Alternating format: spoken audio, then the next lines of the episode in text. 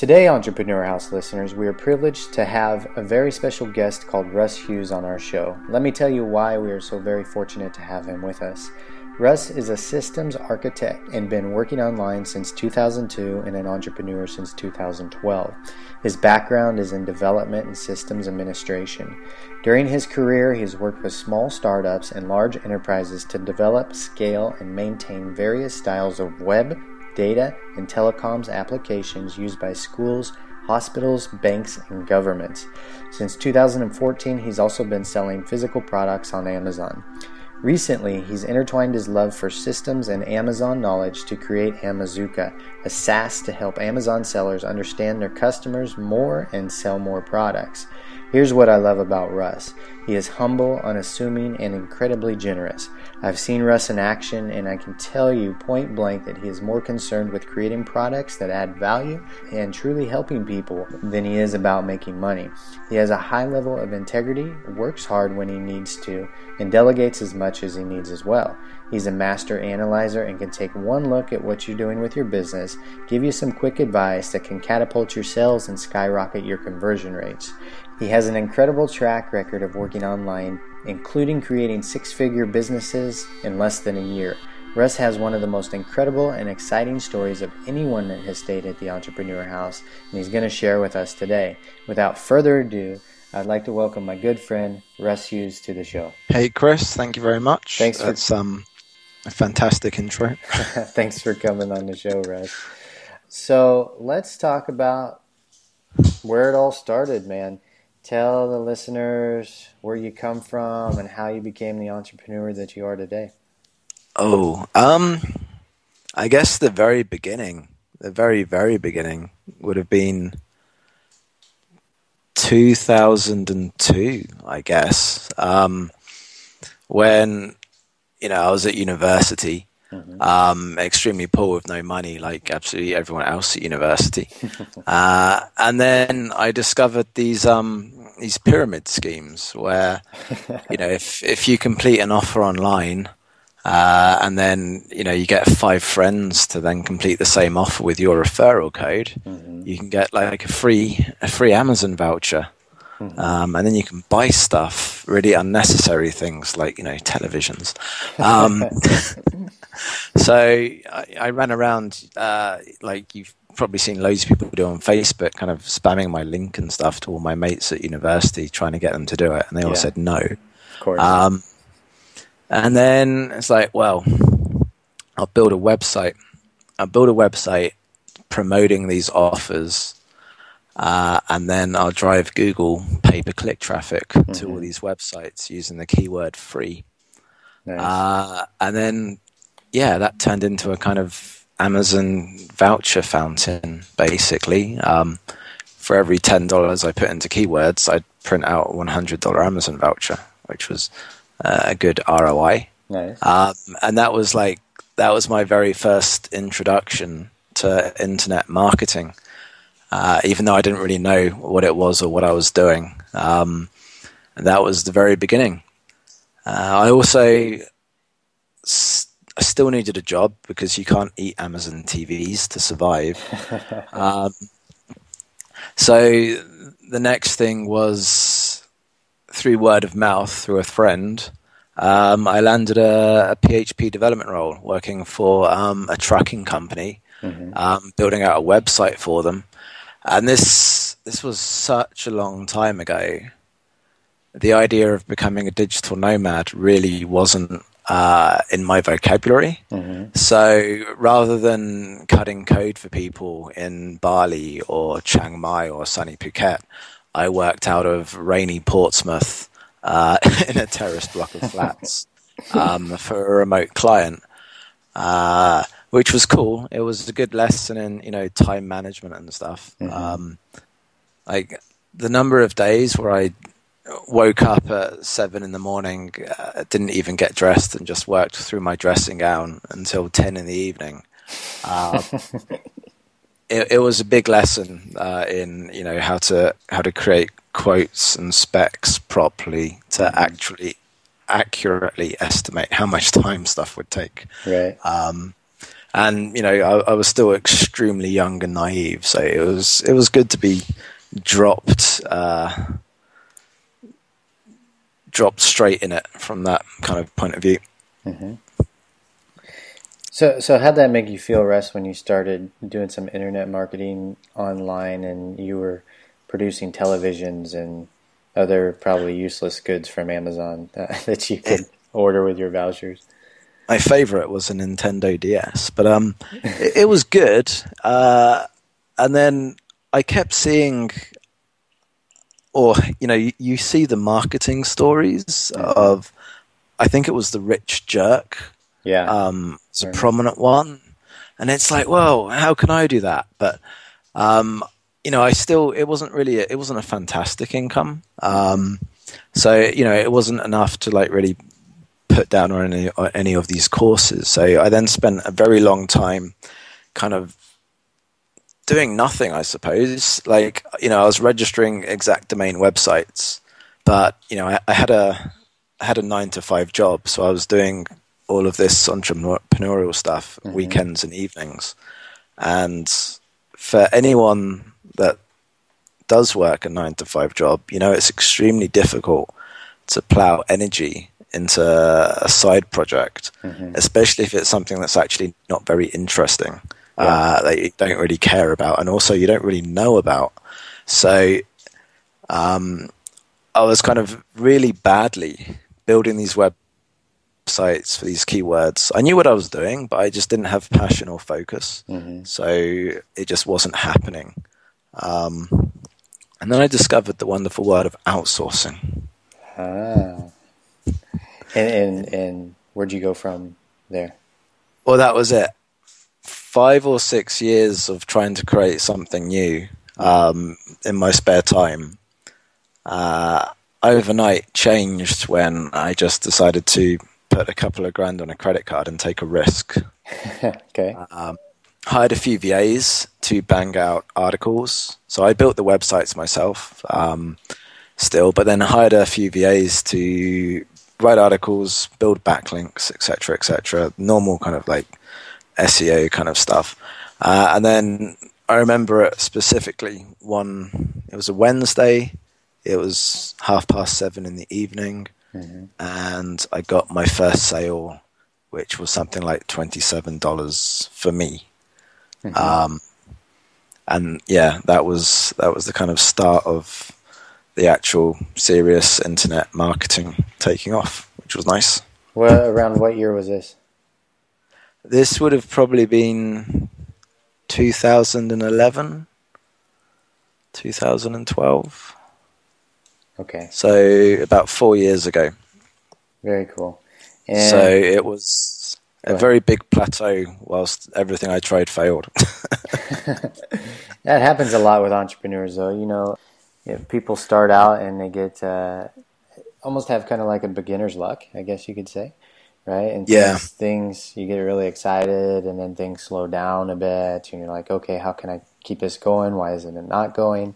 Actually, mm. weeds out a lot of people that probably weren't born to be an entrepreneur or just didn't have the the, the tolerance to keep it up, right? And a lot of people have to yeah. take, take another job or work a quote unquote real job while they're building a business it, and go ahead. Exactly. It, it was good as well because I mean if if I had have had instant success like straight out of university, mm-hmm. uh, I wouldn't have developed the skill set that I've got at the moment. Right. Quite likely.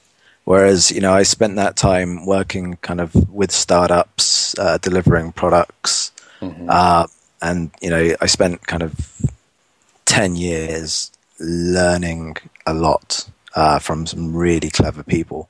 Yeah. Um, which is definitely paying off now.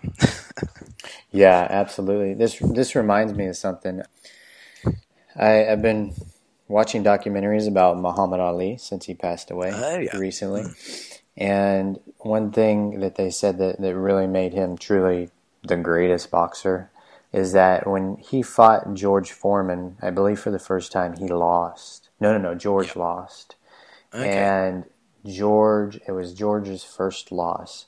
and he had been the heavyweight champion, and Muhammad was coming in to take it take it back.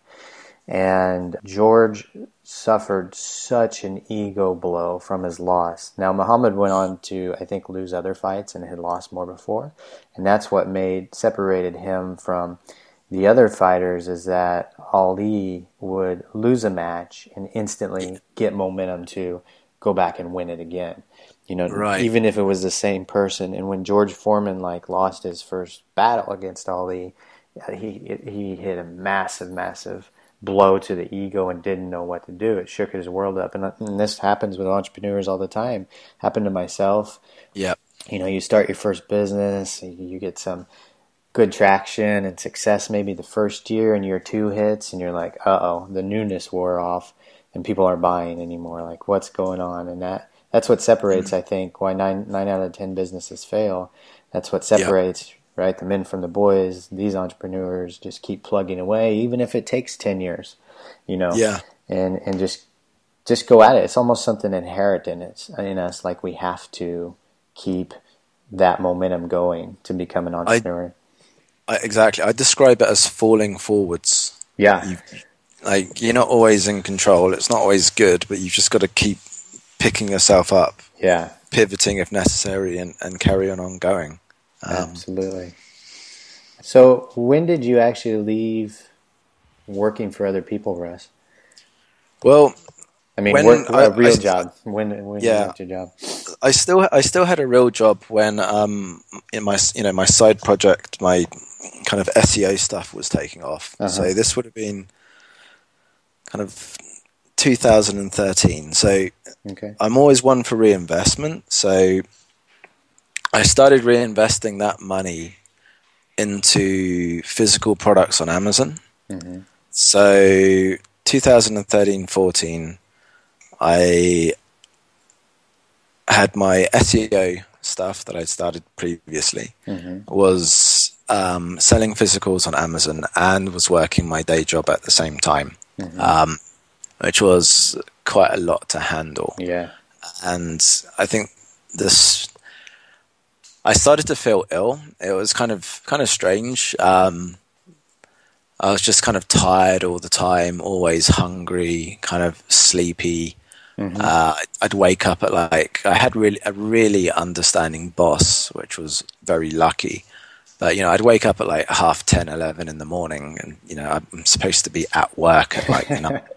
Uh, so um, yeah, that kind of drove everyone insane because mm-hmm. I didn't like it. Um, so I remember it was September 2013. Mm-hmm. I just read Johnny FD's um, book. Uh, oh, I forget what it's called now. Johnny FD book. Sorry, I'm just going to Google this. No problem. 12 weeks. Okay. So um, it was around late August, September 2013. Uh, I was kind of Googling um, Muay Thai retreats, fat camps, that kind of thing, weight loss camps. Uh, I was I was trying to find like a, a place to go because I'd ballooned. I'd gone from like seventy kilograms to like ninety. Oh wow! Uh, so I was like you know this isn't cool. Like, I've been to the doctors, you know, they, they couldn't find anything wrong with me. Mm-hmm. I put on all this weight. I wasn't functioning. I couldn't actually do my job.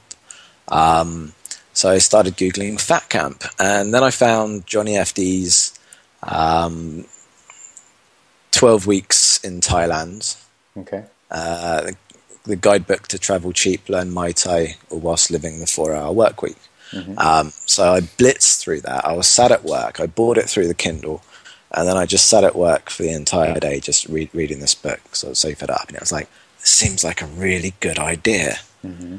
I can just kind of quit my job, go to Thailand, live in Tiger Muay Thailand, practicing Muay Thai, train really hard, and then you know see, see what happens. Um, you know, go back to England when I've lost all the weight and, you know, get back to working again or whatever. You know, mm. just see see what happens. Take a risk.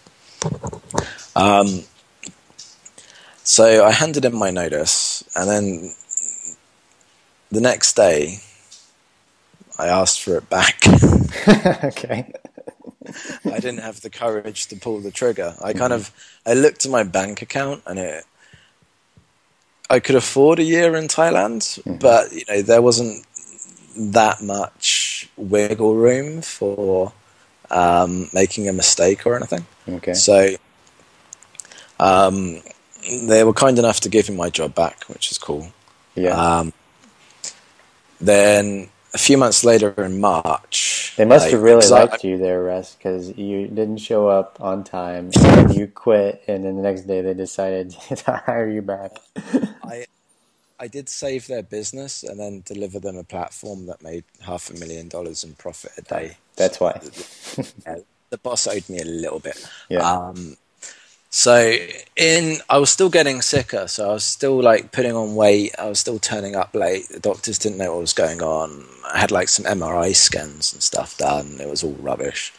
Um, and then then March, uh, I got absolutely smashed, absolutely smashed.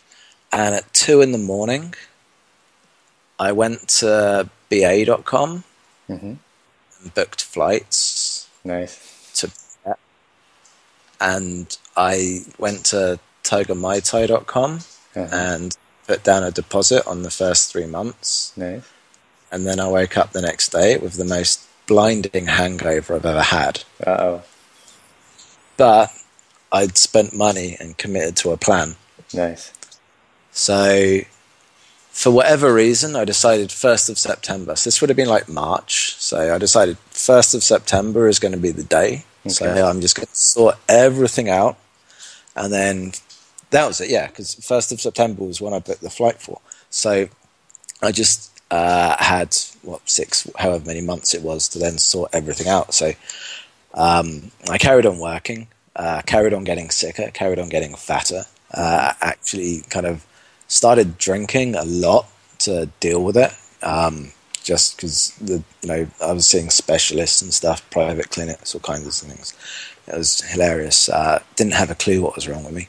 Um, so you know, then I started downsizing, donating all my books to charity, all my clothes to charity. You know, getting rid of everything with the guys to you know just literally me one bag and Phuket and see what happens. Uh, August rolled round, so at this point the SEO stuff's going well, uh, the Amazon stuff's um, going well. Um, I'm feeling comfortable. Finally, pull the trigger and give my boss another uh, letter of resignation.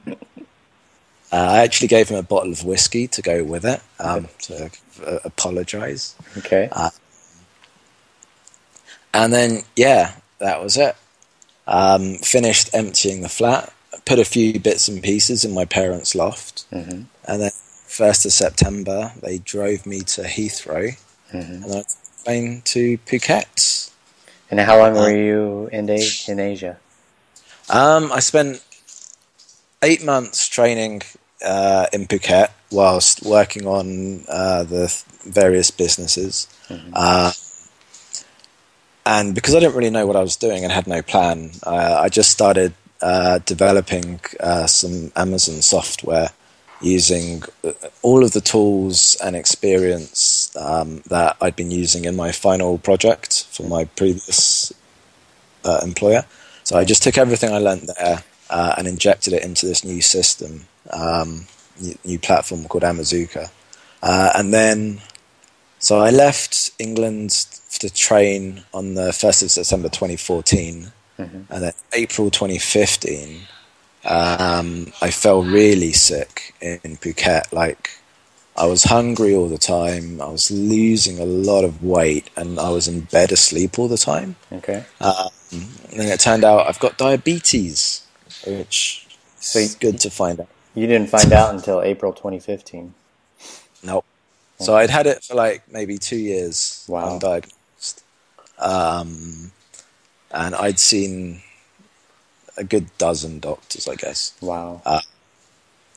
and then yeah, the guys in I went to the International Bangkok or whatever it was in Phuket, mm-hmm. uh, and they just took a blood test, and it was like, yeah, okay, type two diabetic. So that was kind of cool because that explained why I'd been feeling ill all the time. Right.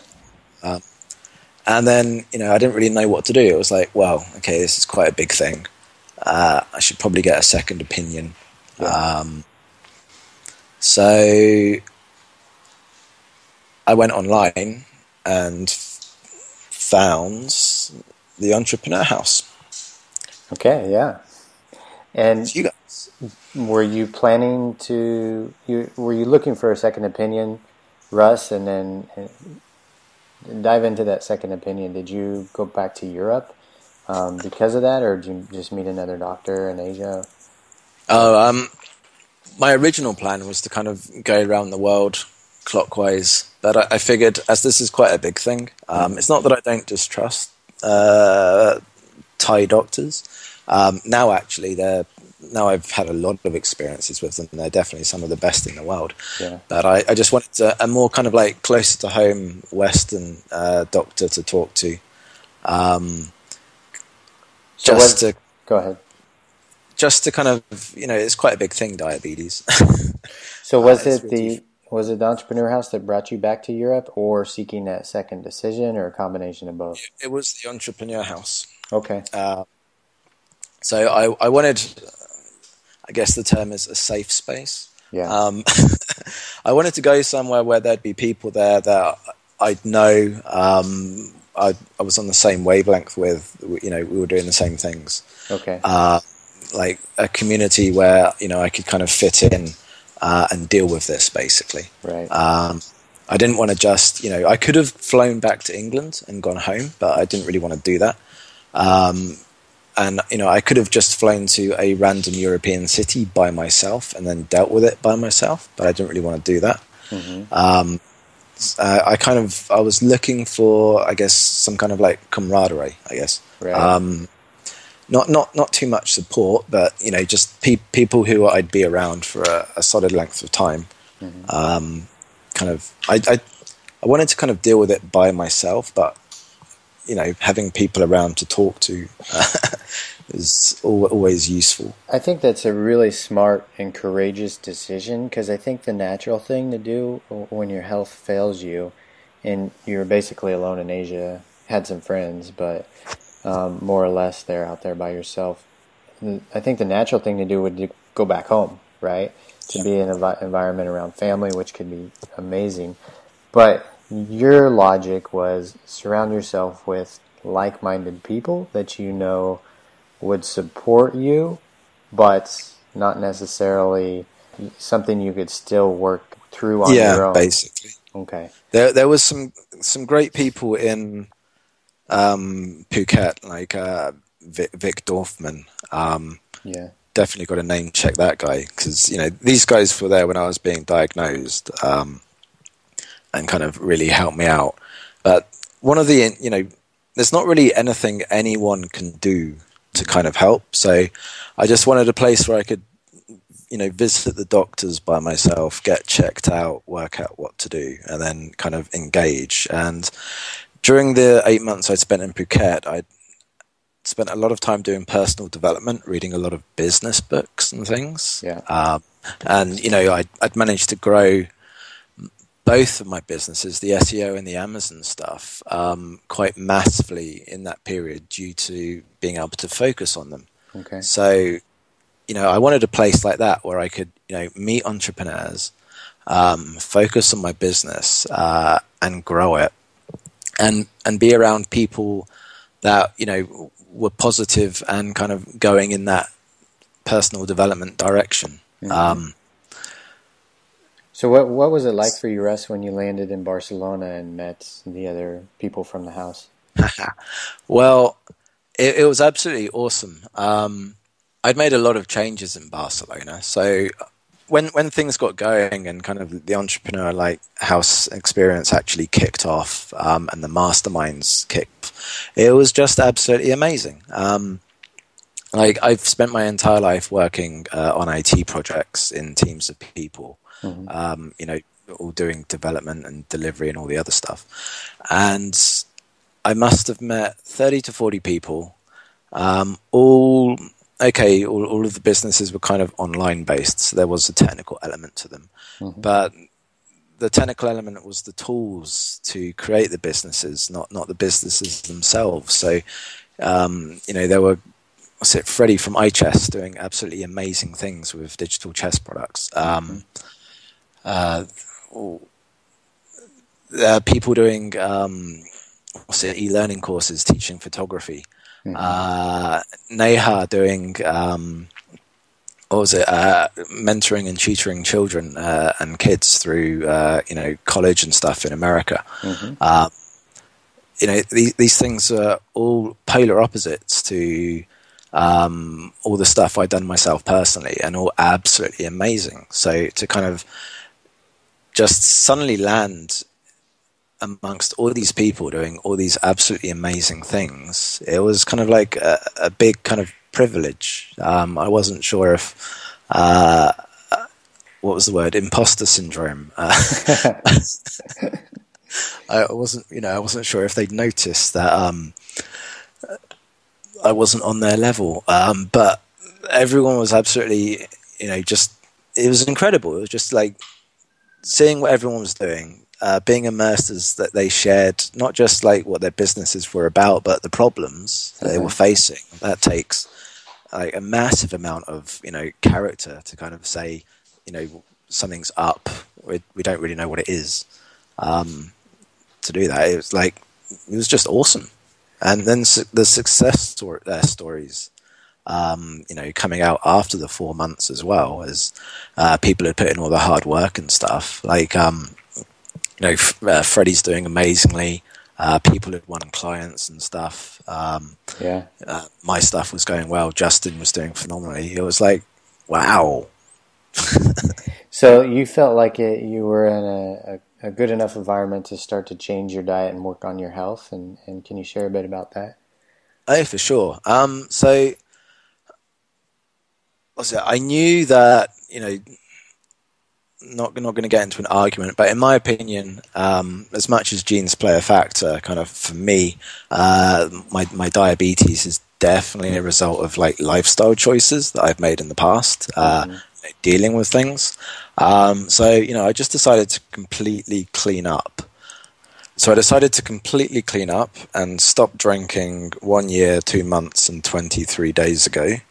Nice. Uh, I've got an app for that. Uh, and you know, I cleaned up my diet as well. Um, stopped eating bread or carbs. I went completely keto.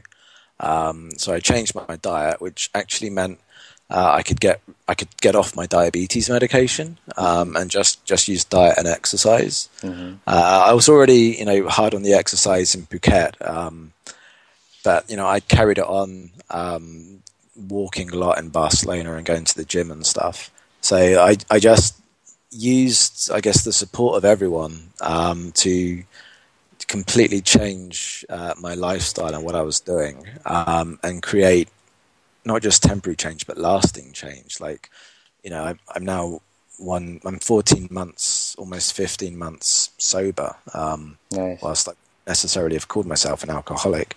Uh, you know that that's that's stuck. Um, and all of the other changes have kind of stuck as well. Like I can do absolutely anything I want with, with my life and my day to day. And, um, you know, in Asia, there's a lot of room uh, for error right. when, when you have opportunities like that. Um, but you know I've stuck to the, the, the, kind of the transformation that I made in uh, in Barcelona because I was there for four months. You know, by then all, all the habits are you know quite quite entrenched. Yeah. Uh, and you know things are still going really well. I like still in the gym four or five times a week.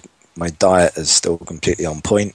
Um, my weight is absolutely fine. Uh, I have checkups with my doctors every three months and uh, my diabetes is completely under control. Right. Uh, it's yeah, like you, you can't really put a price on that, can you? no, and I have to say congratulations on that, Rus. Like I, I saw you when you first came into the house, and then when you left, and I saw the transformation. It was absolutely incredible to see you go through that, and I think anybody in the house that saw that agrees. And it's really cool to see where you are now, um, maintaining that and, and and having the discipline to control that and control your diabetes. So, kudos to you, man. Excellent work. Thank you very much. Um, I probably wouldn't have been able to do that without you guys. So yeah, thank you. You're welcome. So while you were doing this, uh, maintaining your health and in the house, you continued to build Amazooka, right?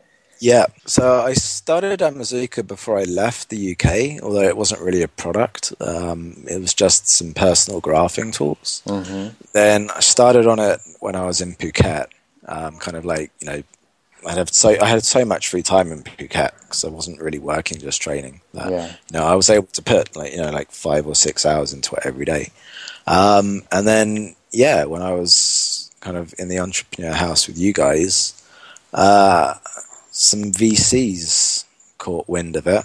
Yeah. Um, and wanted to invest. How'd that so, feel for you? How did that what? Sorry. How'd that feel for you? Um, it was kind of it was a shock, but also mind blowing. It's it's nice to be believed in. yeah. Um, considering it, it's actually it's a brilliant example of you know talking about falling forwards um, because it was a kind of personal passion project and not like a business project. Yeah. Um, I made lots of kind of business mistakes, which kind of have also turned into many success stories. Um, kind of further down the line. But it's it's interesting to see everything I did wrong from a business point of view, right. yet at the same time everything I did right from a kind of software engineering point of view. Right. Um, but no, it was crazy. So uh, they got hold of me on on Skype, um, kind of put forwards a proposal. Um, it was a very good one. So then that took me to Bangkok in October um, which then in turn took me to Shenzhen, China, um, in June this year. I think it was June, maybe a bit earlier. And now, um, now has also taken me to, uh, you know, Vietnam, Ho Chi Minh. Excellent. So, considering, you know, I'd build it as a case study to show my next employer when I got back to the UK. uh, now you know it's got investment. I'm being paid to work on it. I'm, I'm managing a, a, remote team of a dozen people mm-hmm. um, working on it. Um, it's much much bigger than I expected and extremely exciting. Where do you think Amazooka will be in the next five years? Oh, um, I can't say too much, but we're in the process of uh, we're basically about to change the entire of the Amazon landscape. Um, nice. It's it's very exciting right now. I'm kind of I'm definitely not the smartest person in the room. Um, there are some amazing people out here, and we've got something mind-blowingly special planned from both uh, a SaaS provider point of view, but also a kind of Amazon seller point of view. Um, it's yeah, it's it's something no one's done before. Wow! Uh, so it's it's going to be cool. That's amazing. So you're doing well. You're in Vietnam now, correct? Yep. Amazooka's doing well, and you're happy. You don't have to go back to a real job. You've done amazing yeah, as an entrepreneur. Your health is under control your story is amazing, by the way. Yeah. Well, you're part of it. well, half of it. well, I just provided the, the tool. You use the tool. But okay, Rus, this is that. That's great. So we're going to kind of wrap up everything, cool. and uh, we're going to go through a little lightning round of questions that Rus does not know what they are, and Uh-oh. so we'll catch him off guard a little bit. So, are you ready, Rus? Uh, yes. Okay. Yeah, go. Ready? What is the most astounding fact you can share about yourself? Oh, the most astounding fact. Yep. Uh, I've done the Native American suspension ritual where I've had my back pierced by hooks and then been suspended off the ground. Whoa. okay. Where did you do that at? Norfolk, England, the, the very the home of Native Americans. so, those that don't know, Rus has a, a, a, bit of a background in a carnival. Is that correct? Yeah. Yeah, doing. Yeah, some... he used to be a fire performer. Yeah. Um, kind of doing circus shows and festivals and things. Um, basically, something completely asymmetrical to my normal nine to five day job uh, as yeah. a kind of creative, energetic outlet. Um, Incredible. So I did that for three years, kind of traveling around England performing uh, in front of crowds. That was absolutely amazing. And I've seen a show online of you, uh, one of your fire shows, and it, it is actually pretty amazing. That uh, the, co- the the the coordination that you guys have between um, between acts and performances was phenomenal. Yeah. Okay, go ahead. I just um yeah the, the kids that have um more time than me to invest into like honing their skills. Mm-hmm. Uh, it's just mind blowing what those guys can do. wow. Okay, what keeps you motivated, Rus? Um, fear of failure, possibly. Um, a bit of ambition. Like, I guess there's two parts: motivation to go to the gym, and then motivation to go to work. Um, so the gym motivation, I guess, the diabetes is a tiny motivator, but also you know the way the way I want to see myself, I guess, is a person that does these things. Um, you know, I've kind of I guess everyone to a certain extent has a vision of who they are and what they look like in their minds, and uh, you know, if I want to live up to the person who I think I am, want to be, and think I can be, um, then I've got to kind of actually start acting like like that person. Right that's that's the biggest motivator. Like, you know, who who do I actually want to be as a person? Very nice. Next question: What are what is one or two things that you see in business today um, as a pattern that are common mistakes? Mistakes. Ooh, um, not testing out the market um, before you kind of like put your product or project plan together. That's that's the biggest one. Uh, too many people kind of like trying to find a market for their product. Right. Um, after the fact, I think. Great. Um, Great point. You know the whole the whole fail fast thing uh, is is very important there. Um, also, doing too much yourself badly. yeah, I suffer from that sometimes. Yeah, like uh, I've I've done it myself. You know, um, my time is free. Uh, something is better than nothing. Yada yada yada. Right. Um, but you know, actually, if if you if you can, you know, if you really believe in something, really believe in it, you know, and you're trying to put something together that's going to be with you for the next two, three, or four years. Yeah. Getting someone to do it properly now um, even though you can't necessarily justify the price, is is the better way of doing it rather than you know hoping to make some money that you can then reinvest. It's like sometimes you've actually you know if you really believe in it, you've just got to take that risk. Beautiful. I love the way you put that. Okay, next question. Favorite book? Oh, um,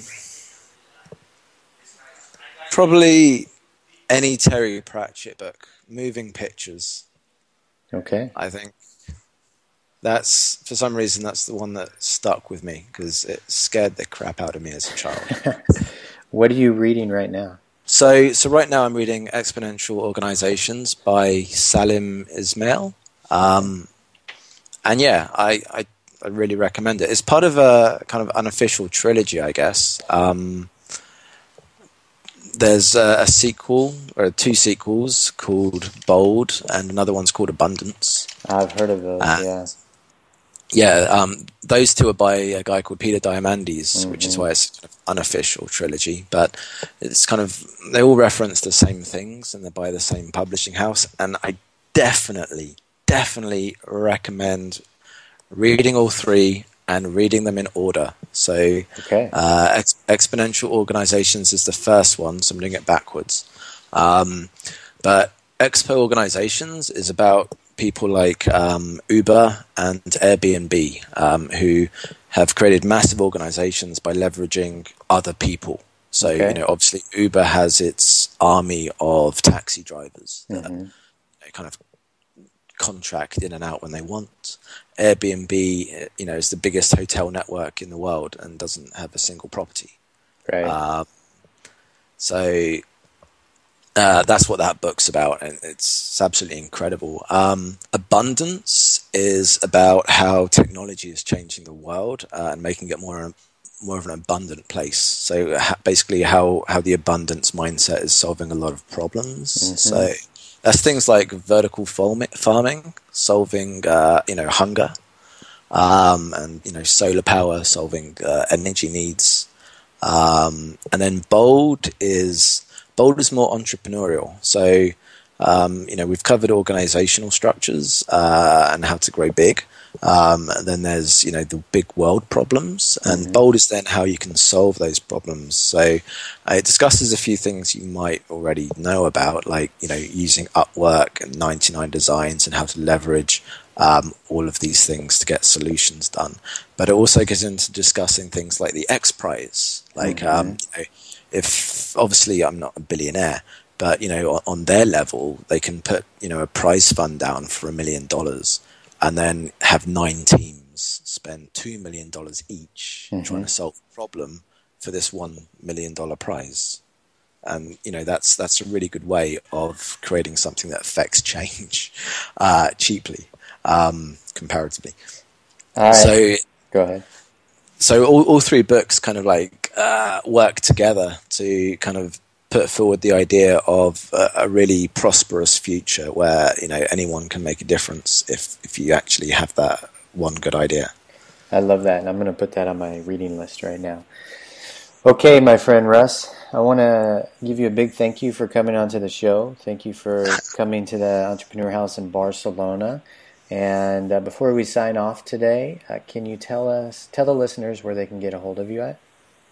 Um, I've got a blog, uh, www.ruspowell.com. Um, so yeah, there's a contact form there. So uh, if if you're doing anything you might need my help on, uh, give me a shout, um, and I'd love to have a look. And again, Rus, definitely another big thank you for coming onto the show and coming to the house, and, and thanks for becoming a friend, man. You're one of my you're one of my favorite people. Actually, Yeah, I, I, I have a list of um, top top fourteen. There's fourteen people that I respect and admire that are friends of mine that I want to become more like, and you're on that list. Thanks for everything, buddy. up. Just keep it up. Just keep it up. That's all. And uh, hopefully, I get to see you in Asia soon, buddy. Yes, awesome. Uh, you are fantastic. It's been fantastic. Um, yeah, I can't say thank you enough. Basically, it's impossible to. We'll say a big farewell from the Entrepreneur House Show. Cheers. The Entrepreneur House is a business accelerator for location independent entrepreneurs. Imagine spending one month with other successful entrepreneurs building business in the world's most exotic locations. Day to day, you interact with other driven and smart business people. Spending an extended period of time around them alters your business and your mentality about business. Goals are set, business grows, new partnerships develop, greater profit margins are achieved, the productivity skyrockets for those staying in the Entrepreneur House, and you get to have an incredible adventure while doing it. For those of you that are interested, be sure to contact us through the entrepreneurhouse.com website. For now, saludos from somewhere in the world. Are you still doing any Muay Thai? Um, no. Uh, well, it's been interesting actually because when because I spent the last year kind of doing this keto diet. yeah. Um, I've always had like I've been able to lift weights and stuff, and obviously, you know, I've been able to like walk for miles and miles, right. but not really any high intensity training. yeah. But um, now I've swapped over to this medication in the last few weeks. It's like my energy levels have got back. I can eat carbs again. Good. So m- mulling over putting putting some kind of Muay Thai cardio back to my life. Right. Still, still working on those abs. um, I started doing BJJ. Oh, awesome! Yeah, I love it. I absolutely love it. I was in Rio. We were walking by this gym, this academy, hmm. and I was like, you know, it, it, was my last week in Rio. I'd been there two and a half, three months, and um, and I was like, you know, I always thought it'd be cool to try some BJJ. You know, I have some friends that did it. I knew Vic did it. Uh, another guy, James Farrar, and yeah, yeah, yeah. Does it. And he anyway. beat the shit out of me for like an hour. Did he? um, so she was like, go do it. She goes, yeah. She goes, I did it when I was a kid. And I was like, really? And she's like, yeah, they'll probably give you a free class. And so I went. And when I got there, it's this guy, his last name was Staunch. I think it was like Miguel Staunch. And he was a red belt. And um, do you know the belts? Like how they rank? A little bit. Uh, but I get confused. I can't remember where red fits into the picture anyway. So that's like super high, isn't it? Yeah, it's beyond black. Yeah, and it's only when a person like dedicates their entire life to teaching BJJ, and it's got to be like practicing it for forty years. Oh and, shit! And he was like sixty-five, and just the most humble and cool dude. And he was like, "Come on, like let's wrestle, like let's grapple or whatever." Spoke barely any English, and my Portuguese sucked, and so we we talked back and forth. But he'd show me some moves and he's like, "Come on, choke me harder." And I was like, "All right." And I felt bad, you know. I had this old man choking him up. Yeah. Like, and he showed me another move, harder, harder. And I was like, and um, and I, I, went for a couple classes, and a guy came in that spoke English. He goes, "How'd you find this academy?" I said, "Well, I live two blocks from here. I walk by it every day. I just decided to show up." And he awesome. goes, he goes, "Man, you couldn't have found a better teacher. This guy, this guy trained with um, Helio Gracie, the founder of BJJ." And I was like, "Shut up!" And he goes, "Yeah." He goes, "This is this is one of the best places I think you can find in Rio." Oh, that's amazing. And so yeah, I came back to um, um, um, Barcelona and found a place that um, does Muay Thai and BJJ and self defense, and just kind of fell in love with it. Wicked. Man. So I'll, I'll, be doing it while I'm in Asia. I'll be doing it for a while now. I really enjoy it. Yeah, that's awesome. Yeah, we um we saw the big UFC fight last week, mm-hmm. McGregor versus Diaz. Yeah, and that kind of rekindled my interest in martial arts. Yeah. So yeah, I've got to got to get back on that bandwagon now. There's absolutely no excuses.